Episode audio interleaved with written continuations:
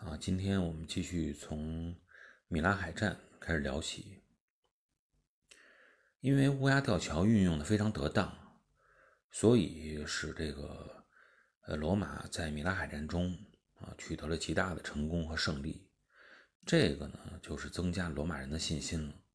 也使罗马帝国决定说对他的海军啊开始进一步的投入，能够进行扩大了。因为在这之前啊。那么海军在罗马帝国中啊，位置非常低，基本就属于一个规模比较小的边缘军种，而且呢，它还要隶属于陆军来指挥，啊，属于陆军的这么一部分。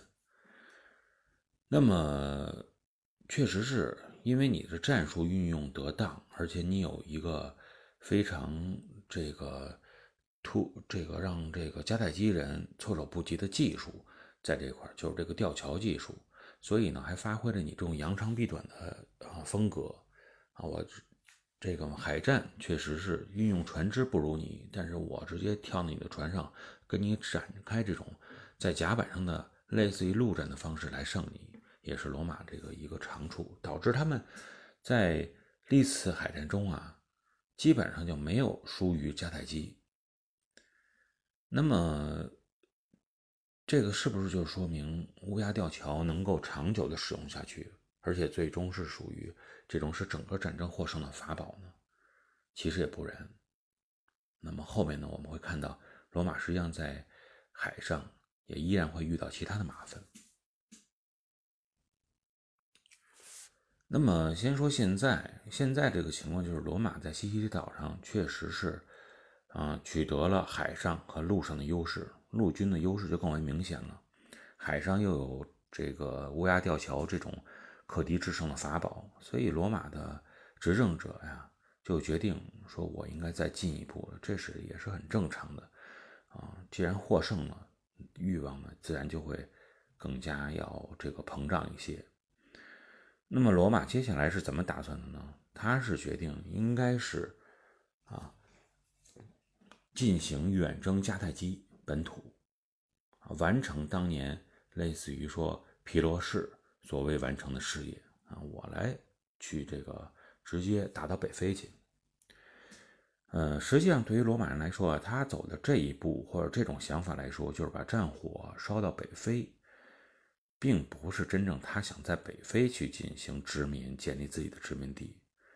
而真正的原因就是他希望通过这种直接打到你大后方的方式。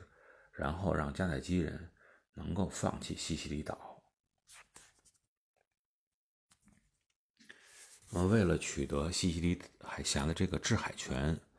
那么罗马呢投入了众多的海军和陆军，大概有包括什么样的规模？呃，应该说罗马当时一共准备了三百三十艘战舰啊，这战舰也不是空的啊，上面还有水手，大概有水手有十四万人。还有四万陆军，就这么一个规模。那么，为了来抵抗罗马这个舰队呢，迦太基这方面也准备了基本上数量相当的这个舰队来进行对抗。那么，在公元前的二百五十六年，啊，双方的海军就在西西里岛南岸城市阿克拉加斯，就是我们之前说的罗马人围攻了六个月之久的那个城市，在这个城市的东南海域。进行了一场规模空前的海海上之战，啊，埃克诺穆斯角海战。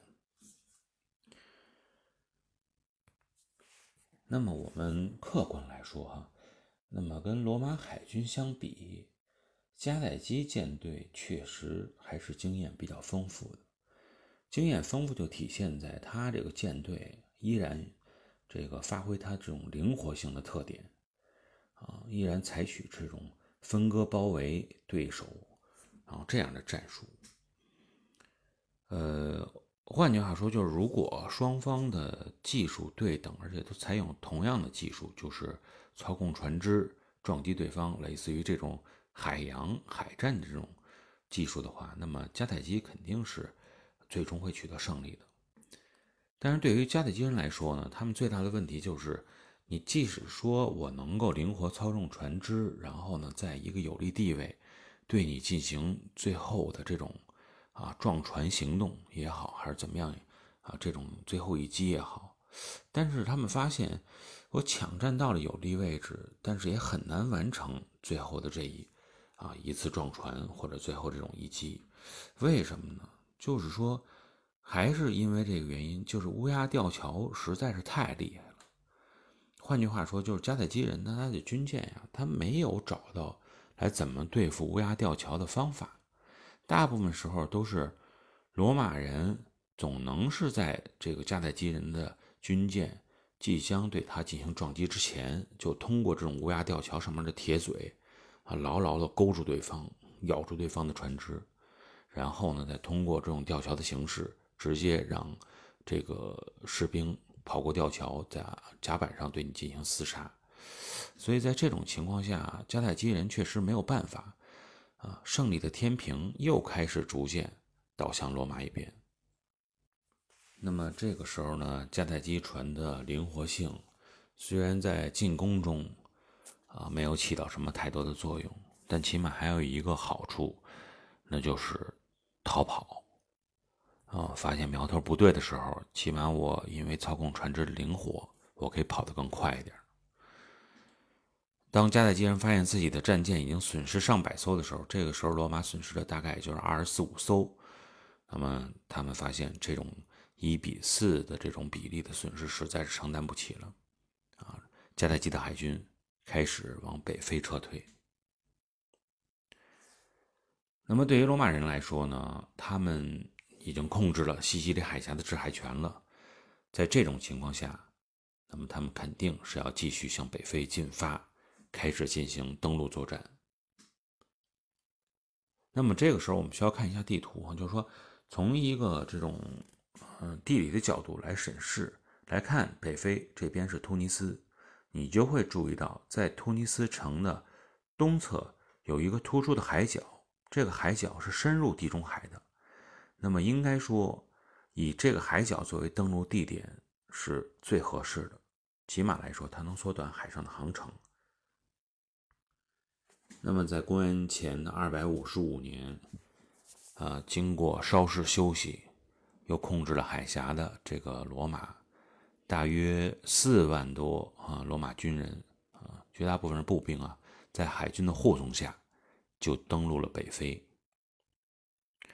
罗马军团选择登陆的地点就是我们刚才说的这个海角的东南角。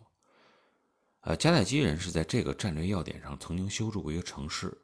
叫做阿斯匹斯。对于罗马军团来说呢，那么他们登陆了阿斯匹斯以后，那么迦太基人就确实是也是没有任何办法啊，陆地作战他们就更不是个儿了。呃，一方面面对自己的海军。刚刚失败，没有能力阻止罗马舰队入港。另一方面呢，本身迦太基的军队陆军又不是罗马军团的对手，所以经过一个短暂的围城战以后，没有经过什么太多的抵抗，罗马军团就成为了阿斯匹斯城的主人。那罗马军队占领了阿斯匹斯以后啊，他看来并不准备让。这四万罗马军团全部都留在阿斯匹斯城，因为在取得了围城战以后胜利以后，那么前来护航的舰队啊，包括四万人中的二点五万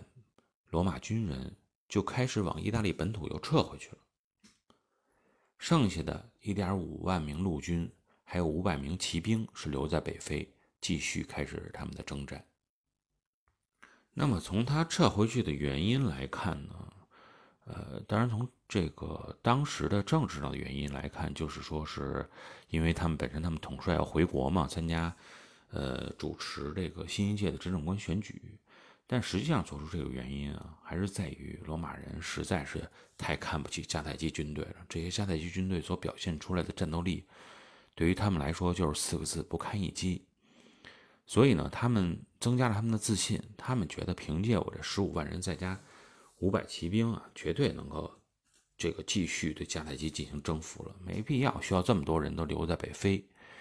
而且呢，他们觉得我要以这种以以战养战的这种方式，类似于啊，类似于亚历山大的那种啊策略，能够解决自己的补给问题是没有任何问题的。我开始我的征服旅程啊就可以了，这些人足够了。确实也是，他们对于补给这块也考虑的不需要太多。大军回撤之前，实际上已经帮助帮助那些留守部队掠夺了很多人呐、畜啊、财物啊等等这些，帮助他们积攒了大量的补给。那么客观来讲呢，罗马人的这种自信并不是没有道理的啊，因为确实是以海洋立国的迦太基啊，他本身呃不太重视发展自己的陆军。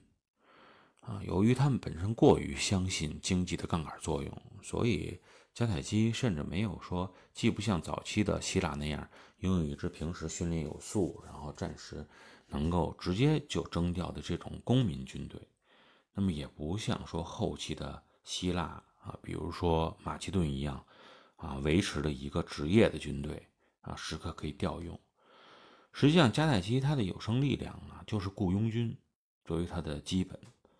但是由于西西里岛本身一直是战争的中心嘛，迦太基所雇佣那些本身有一些战斗经验的军队，基本上都是放到了西西里岛上了。那么也就是说，罗马军团在登陆以后遇到的，